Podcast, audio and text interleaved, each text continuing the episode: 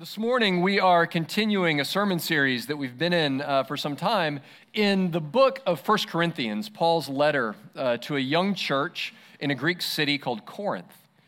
And as we come uh, to today's passage, uh, today we're in uh, 1 Corinthians chapter 9. We're going to start reading uh, together in verse 15. And we're in the middle of a section where Paul is dealing with something, actually, a couple of issues, that seem quite far removed from us. In chapter 8, uh, Paul has been dealing with and talking to the Corinthians about their, how they should relate to food uh, that's been sacrificed and sacrificed to a pagan deity. And he's giving them some wisdom on whether or not they're free to eat that food or not to eat that food, how they as a church should process that decision. And then for the first half of, of chapter 9, he is laying out his case that as an apostle, that is, as a, as a traveling witness and missionary, church planter, that he had a right uh, as an apostle to receive support financially from the churches that he served. And so, uh, though these issues can oftentimes seem quite far removed from us, I think we're going to see as we read, as we study, uh, that they do have a very, very real challenge uh, and pressing relevance to us in our world. So, uh, if you are willing and able, would you please stand for the reading of God's word? Our reading today is 1 Corinthians 9 15 through 27. But I have made no use of any of these rights, nor am I writing these things to secure any such provision. For I would rather die than have anyone deprive me of my ground for boasting. For if I preach the gospel, that gives me no ground for boasting. For necessity is laid upon me. Woe to me if I do not preach the gospel. For if I do this of my own will, I have a reward. But if not of my own will, I am still entrusted with the stewardship. What then is my reward? That in my preaching I may present the gospel free of charge, so as not to make full use of my right in the gospel. For though I am free from all, I have made myself a servant to all, that I might win more of them. To the Jews, I became as a Jew in order to win Jews. To those under the law, I became as one under the law, though not being myself under the law, that I might win those under the law. To those outside the law, I became as one outside the law, not being outside the law of God, but under the law of Christ, that I might win those outside the law. To the weak, I became weak, that I might win the weak. I have become all things to all people, that by all means I might save some. I do it all for the sake of the gospel, that I may share with them in its blessings. Do you not know that in a race all the runners run? But only one receives the prize. So run that you may obtain it. Every athlete exercises self control in all things. They do it to receive a perishable wreath, but we an imperishable. So I do not run aimlessly. I do not box as one beating the air, but I discipline my body and keep it under control, lest after preaching to others, I myself should be disqualified.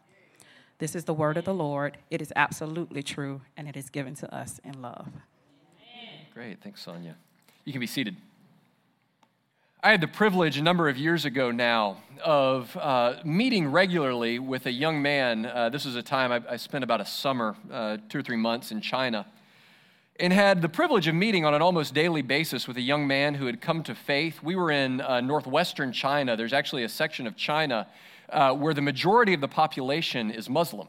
Uh, through centuries of interaction uh, with uh, Muslim traders from the Arab world. And this man, uh, this young man, college student, came to faith uh, from a Muslim background. And yet, as a Christian, he would not eat pork. He had come from a, a Muslim background where eating pork was forbidden. And when I first uh, recognized this, that this guy was uh, abstaining still from eating pork, I, I, was concerned. I talked to him, wanting to make sure that he knew that in Christ he was free, that he was free to eat uh, what was laid before him, right? I, I, took him to Acts chapter 9, where God gives Peter a vision uh, where all of the kosher dietary laws are now uh, done away with, where he says, You can eat pork, you can eat lobster, you can have all this great stuff. Amen? It's good to eat those things. Um, but he said, No, you know what? He said, I know that I'm free. I know that I could eat them. But if I were to eat pork, it would take me out of my community. It would take me out of the restaurants and the places, it would take me out of my family meals. It would, it would put a barrier between me and my loved ones. And so that I know that I have the right to, I know that I'm free to, but I choose not to uh, for the sake of the gospel and for the sake of love. You see, he had learned that in Christ, the question is not, what do my rights allow, but what does love require? Not what do my rights allow, but what does love require? You know, this is almost um, a spitting image of the situation that Paul is dealing with uh, in Corinth, where some are saying, I have the right to eat food sacrificed to idols. And he's saying, yeah, yeah, but there's something more important than your rights. What matters not is what, what, it doesn't so much matter what you have the right to do, but what does love towards your brothers and your sisters require of you? But honestly, uh, a situation of a young Muslim convert in the Gobi Desert uh, feels almost as far removed from us uh, as Corinth in the first century. So let's give a couple more contemporary examples. A man, no one in particular, this is hypothetical, uh, is active on social media uh, and quite partisan in his politics. He loves to post uh, articles, uh, memes, jokes, trumpeting the righteousness of his side of the political spectrum uh, putting out news uh, that portrays the other side in a bad light, referring to the other side jokingly as either having a mental disorder or being fascist, depending on uh, which side of that aisle you're on.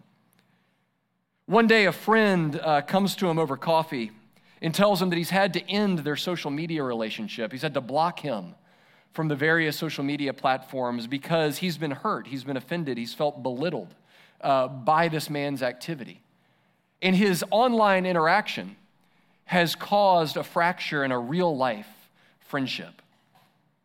Now, of course, uh, the man's first response is what any of ours often is, which is to say, I have my rights. I have a right to freedom of speech in America. I have a right to say what's on my mind. But then, as he sits with a friend and comes face to face with the damage done to a relationship, he learns that in Christ, the most important thing isn't what do my rights allow, but what does love require? What serves the relationship? Or let's say another couple uh, finally reaches that stage of life that everyone longs for retirement and an empty nest. The things that they, for much of their life, had believed kept them from freedom, kept them from joy, namely child rearing and work, are now gone. And so they now think to themselves, we have a right to enjoy this stretch of our lives.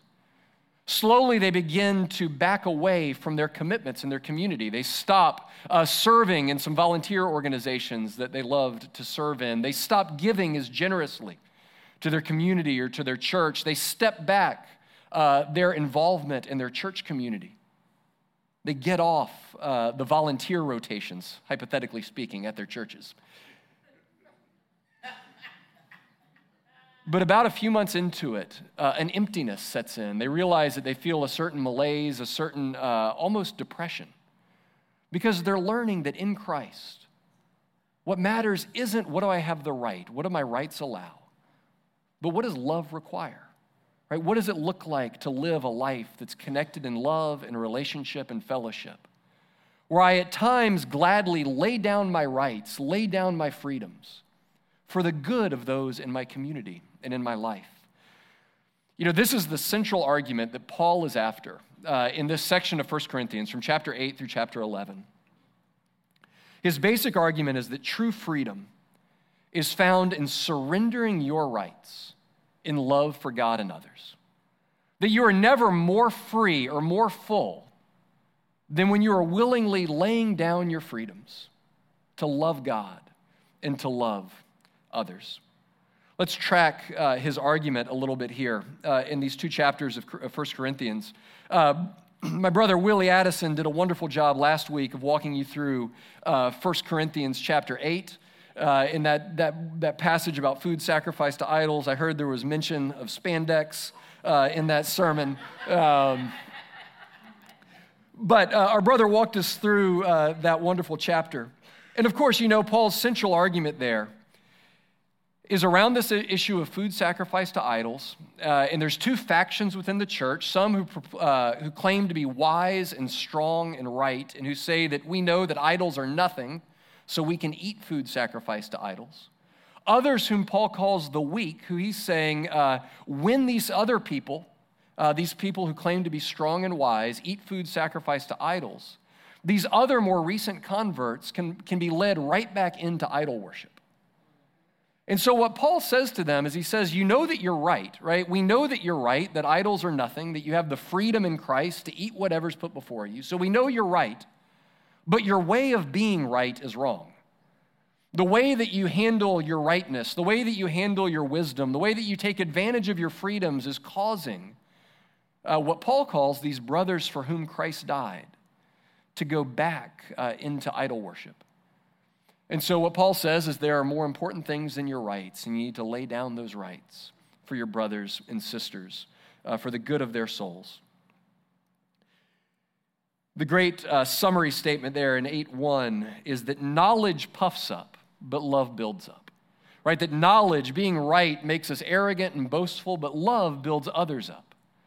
And that's essentially the argument that now he applies to a few other things. So in chapter 9, uh, by way of illustration, he brings his own life into the argument. He says, Now I've asked those of you who have rights to lay them down. And so let me tell you what that's looked like in my life. Paul says, I, as an apostle, have the right to be paid for my ministry.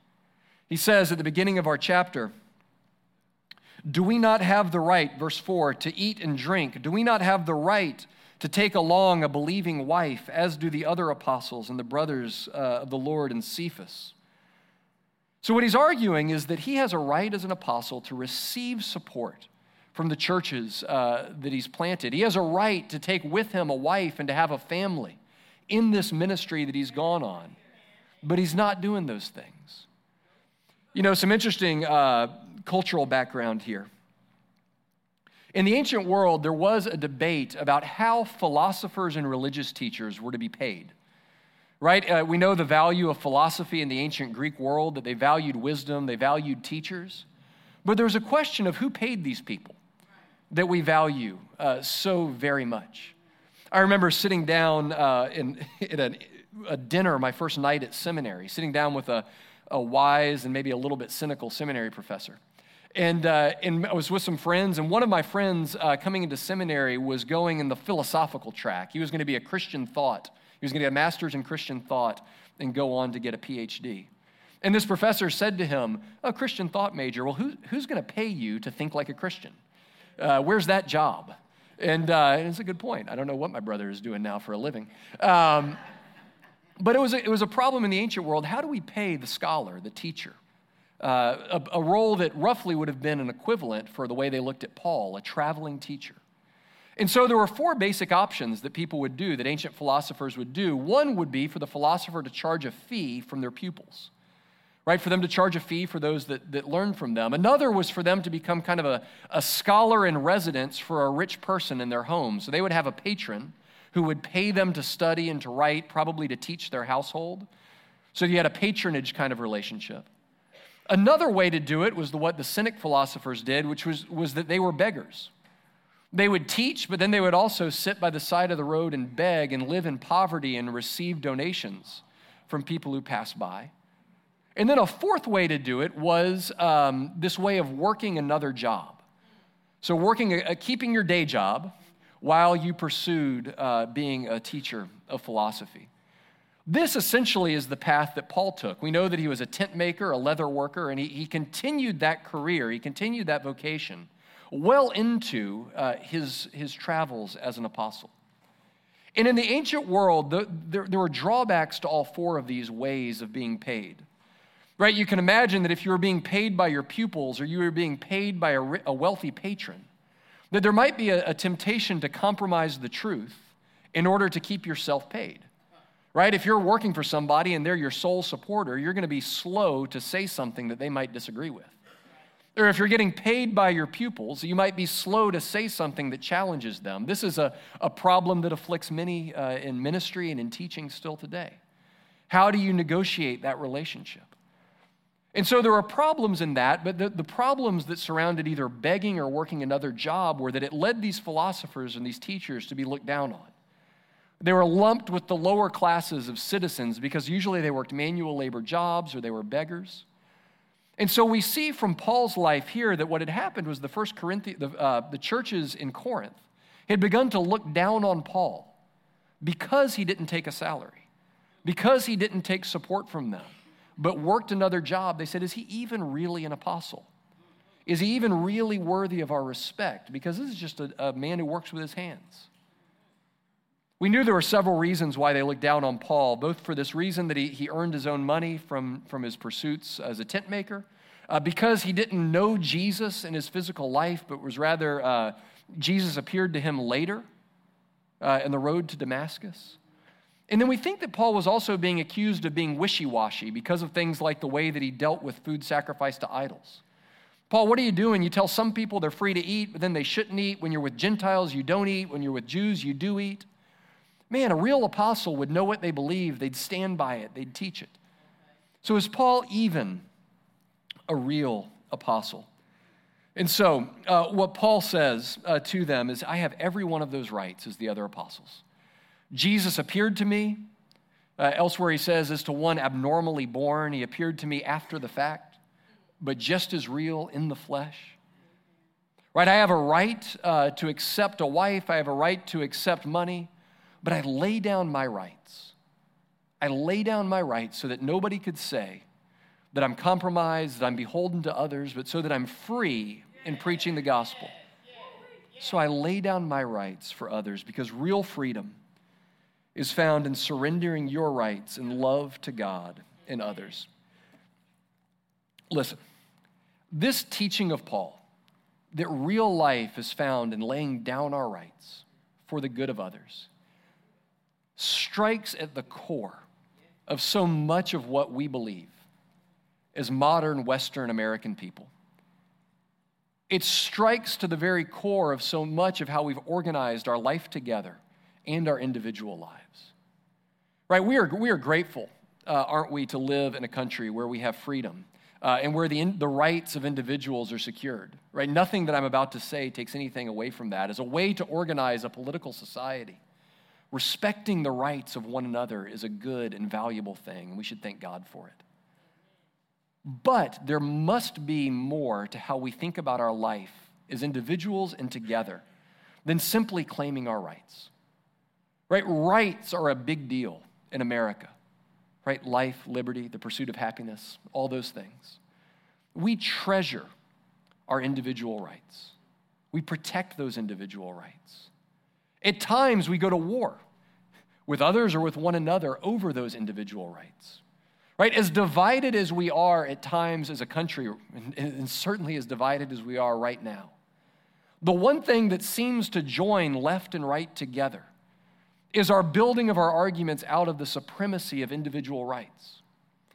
If you look at the way uh, that those on the political left build an argument to say that nobody else outside of me has the right to tell me what to do with my body or what to do with my relationships. It is the same exact argument that comes from the right when, we say no, when some say nobody has any right to tell me what to do with my guns or what to do with my money. The one thing they can both seem to agree on as an argument is nobody can tell me what to do. Nobody has a right to lay a claim on me to take away any of my individual rights for what's good uh, and right and true for others. We view as a culture the good life, that life that we aspire to, as a life free of external constraints. Right? It's whether it's that no one outside of me can tell me what to do that governs so much of our political life, or if it's simply the way that we aspire to life and success in our personal lives right? That a, that a good life is a free life, free of constraints. And so we work hard. We work ex- ever increasing hours with the goal of reaching early retirement so that we can be financially free, so that no boss can tell us what to do, and we can go and live our life on a beach somewhere.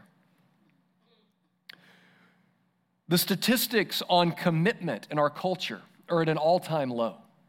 We are getting married later and later, uh, or getting married less and less. We are having children later in life or choosing to have no children at all. Oftentimes, the reason given for these things is because we value what?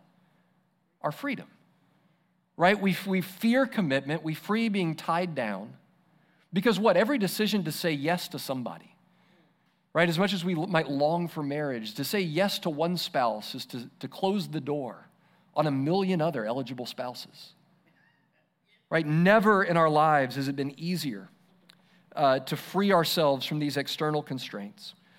Even American religious life uh, these days is governed largely uh, by a consumer mentality.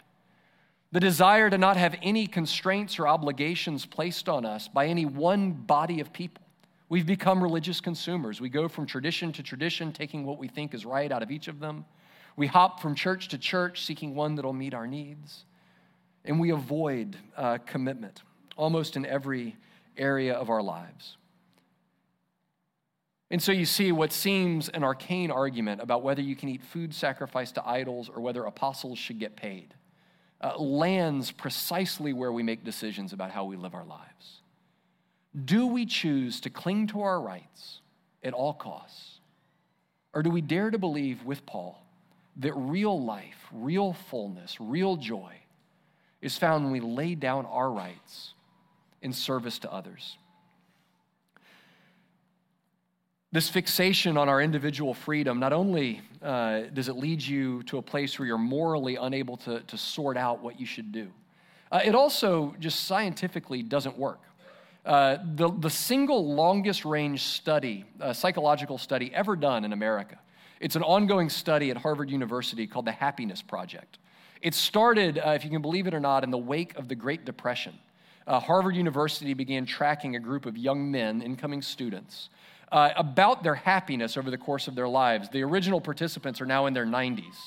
Uh, they've now also brought in their children and their grandchildren into this study, tracking what makes for human happiness. And what they found is, is actually what most human cultures have known through most of history which the healthiest and happiest people in this study over 80 something years are not the wealthiest. They're not um, the healthiest who, who never uh, smoked or drank or did anything wrong with their bodies. That the happiest people in this study are those who are most connected relationally. Right? They say that isolation is as dangerous to the human body and, and as accurate a, a, a predictor of lifespan as lifelong smoking or alcoholism that isolation and loneliness kills, and that connection to others is what gives life and sustains life. And to live that kind of connected life with others means laying down your freedoms. It means saying no to your own desires in order to say yes to connection uh, with others. In the West, we almost always think of freedom as negative freedom freedom from the freedom from being told what to do, the freedom from external constraints. And yet, in the gospel, in the scriptures, freedom is almost always talked about in terms of po- uh, positive freedom. Not freedom from, but freedom for. Right? You are set free from the bondage of sin and death for a life of love, for a life of mission and service and purpose. Where did Paul get an idea like this? That real freedom was found in laying down your rights well, first, he got it because, as he tells us, Paul knew Israel's story better than almost anybody. He was raised as an Israelite. And he knew Israel's story. He knew that when God set Israel free from captivity in Egypt, when he set them free of slavery, he didn't take them out into the promised land and say, All right, guys, you're free now. Knock yourselves out. Just, just go nuts, kids. No, what did he do? He said, I am the God who brought you out of slavery in Egypt. You shall have no other gods before me. He proceeded to lay out for them the Ten Commandments, rules by which they were ordered to order their life of love to God and love for their neighbors. Don't kill, don't commit adultery, don't steal. God freed them from slavery so that they could love, so that they could love God and their neighbors. And of course, supremely, Paul learned this in the life of Jesus who he tells us in, in Philippians chapter 2. Though he was born in the very form of God, did not count equality with God a thing to be grasped, but emptied himself by taking the form of a servant and being born in the likeness of men, telling us that he, in the end, makes himself obedient even to death on a cross. Friends, the central Christian message is that the salvation of the world lies in, in a man who let go of every single one of his rights. A man who was eternally free at the right hand of God, with every, with every right uh, to the worship and obedience of all of creation, chose instead to lay aside those rights and to enter into our condition, to take on flesh and blood, to become one of us, ultimately to lay down his life so that we could live. That, that's where Paul gets this idea that the way to freedom and fullness isn't in hoarding and clinging to our rights, but in laying them down. He's been saying in 1 Corinthians from the very beginning, he's been pointing them to this countercultural way of the cross that the world was telling them that freedom and life and fullness was found in clinging to their rights. But the way of the cross shows them that the way to life and joy and fullness is in laying those rights down. So the question for each of us isn't what do our rights allow, but what does love require? What does love require of us in our lives? And let me just end uh, with a few thoughts on application and the implications of this for our lives. The first is this, uh, and it comes directly uh, from this passage starting in verse 19, where Paul talks about him living his life uh, to present the gospel to Jews and Gentiles. The first implication is this that in this world, you have the right to live your life with people who are exactly like you. You have the right, should you choose, so choose, to spend your entire life with people who look like you, who think like you, who believe like you, who come from the same culture and background that you come from. But love requires, the gospel requires, for us to lay down that right for the sake of love. Right? Look at the way that Paul illustrates this from his own life. He says that to those under the law, that is the Jews, I became as one under the law, though not being myself under the law, that I might win those under the law. And to those outside the law, that's the Gentiles who didn't have a teaching, uh, didn't grow up within the Israelite faith. To those outside the law, I became as one outside the law, not being outside the law of God, but under the law of Christ, that I might win those outside the law. To the weak, I became weak, that I might win the weak. I have become all things to all people, that by all means I might save some. You know, every Christian is called to a cross cultural missional engagement. Right? Not all of us are called to, to leave America and go around the world to engage uh, with people of another culture. But what Paul's saying is that anytime a Christian leaves the walls of the church, and even we should expect within the walls of the church, that we are in a cross cultural encounter with the world. Paul says, I'm no longer uh, even one under the law, so I have to stretch and, and remember what it was like growing up in Israel under, under the law. And I've never been a Gentile, so I have to stretch myself and remember and to think what it must be like to be in that culture so that I can present the gospel to both in a way that's full of, uh, of sense, a way that's full of love. We see this bear out in the teaching of, of the book of Acts, where Paul, when he goes into a synagogue, as he did where, whenever he went to a city, he first went into the synagogue and laid out the gospel starting in the, in the, in the Torah and in the prophets. He laid out how Christ is the fulfillment of the Old Testament. But then when he finds himself in Athens with people who are devoted to, to Athenian wisdom and pagan religion, he goes to the tomb or the, uh, the temple to the unknown God. And he says, I come to tell you about the God that you don't know about. And so we see that Paul was nimble. He was able to enter into different cultures, he was able to stretch himself, becoming like those people, as he says, so that he might win some of them. And friends, it's precisely this willingness to enter into the life and culture of another uh, that every Christian is called to, but that we are asking as a church for you to adopt a special flexibility uh, as we pursue our calling as a church. You know, we've talked about, when we talk about our vision as a church, one of the ways we talk about it is that we desire to be an uncommon fellowship. An uncommon fellowship, a fellowship that's not limited by the boundaries that so often divide the human family dim, uh, boundaries between uh, white and black, rich and poor, red and blue politically. right? We want to live our lives and, and to trust God to build a community that doesn't look like the communities of this world, a way that looks like an uncommon fellowship. And the only way that that happens is if each of us in our lives are willing to live our lives with people who look, think, and act differently than we do. You know, a, a year and a half ago or so, uh, we were a church um, that aspired to be cross cultural and diverse, this uncommon family. Um, and the single biggest barrier to us becoming that kind of church was that when you showed up here on a Sunday morning, everybody on stage, talking, singing, reading, doing any of those things, was a white person. Um, by God's grace and for His glory, that is no longer the case, right? You come and join, join here now, the, you probably see about half white, half African American folks from the stage uh, speaking.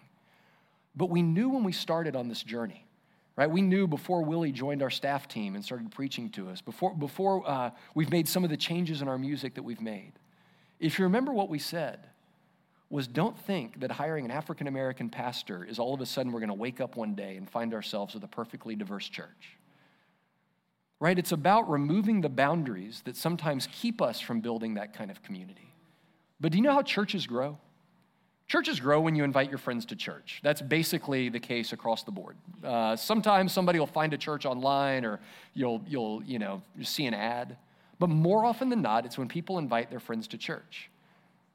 And so our church is not likely to ever become more diverse than our lives are. Our church is not ever likely to become an uncommon fellowship if we run in common circles. If the people that are in our home and in our lives on a day to day, week to week basis are not, are not outside of the norms, then this church is going to be stuck, hoping and wishing uh, to be a more countercultural, a more multicultural church. But it calls each and every one of us to lay down our right to be with people who look, think, act, and talk like we do, and to enter into the cultural world of another, to learn to value it, to learn to love it, to learn to embrace them, and to welcome people into our home. And that is, uh, in no uncertain terms, what we're hoping for, praying for, and asking for uh, out of our members. It requires, um, we'll just do one more of these. I got a bunch. we'll say uh, that it requires us relationally uh, to lay down our rights to remain uncommitted and to embrace the call to commit and to love others right? This is true in our personal lives and it's true in our church life. That real freedom is found as we lay down our rights to remain uncommitted and we make commitments to others. Right? It's the belief uh, that, that real life is found when we make commitments to our spouse, when we make commitments to our children. That we come to view those things not as hindrances to real life, but actually the way to real life that we find our life in our commitments to our families, to our parents, to our children, to our spouses, to our neighbors, that that's the path to find fullness of life, and that we find real life in our commitment uh, to our church community, right? That it means that it's, I know that it's hard to make commitments, right? It's hard for me to make commitments. But we really do believe as a church that you'll experience life and fullness as you commit. As you commit to being in a growth group, yeah, we know. It meets once a week. It can be hard to know if you can be in the same place every week. But we do know that your life in this church will be richer if you're connected to another small group of men or women who are following Jesus together. Serving on a Sunday morning team, I know it's you don't know where you're going to be the third Sunday of every month. You don't know if you're going to be on vacation or if the Jags are going to be at home or um, any of those things. We want to work within your commitments. We want to work that we make it easy to trade with other people and to find other weeks to serve.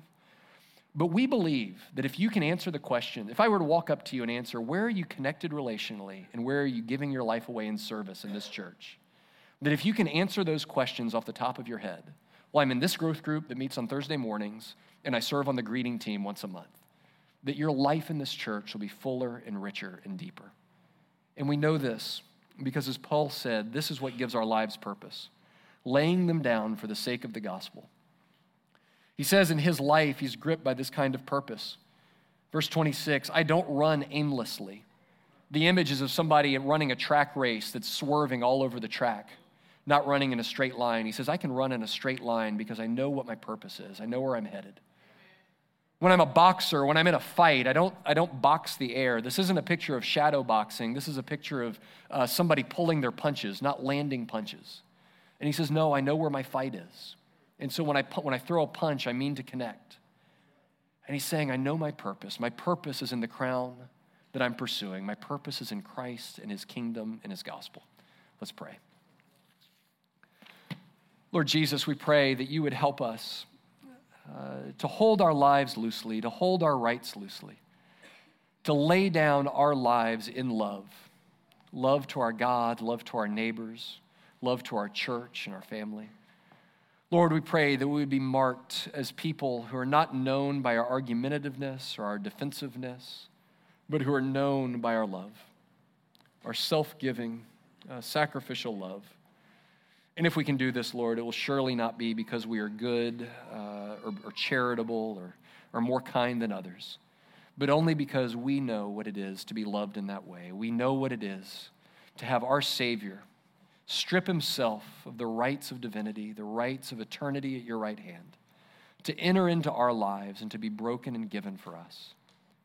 Lord Jesus, may that story be our story. And it's in Jesus' name we pray. Amen.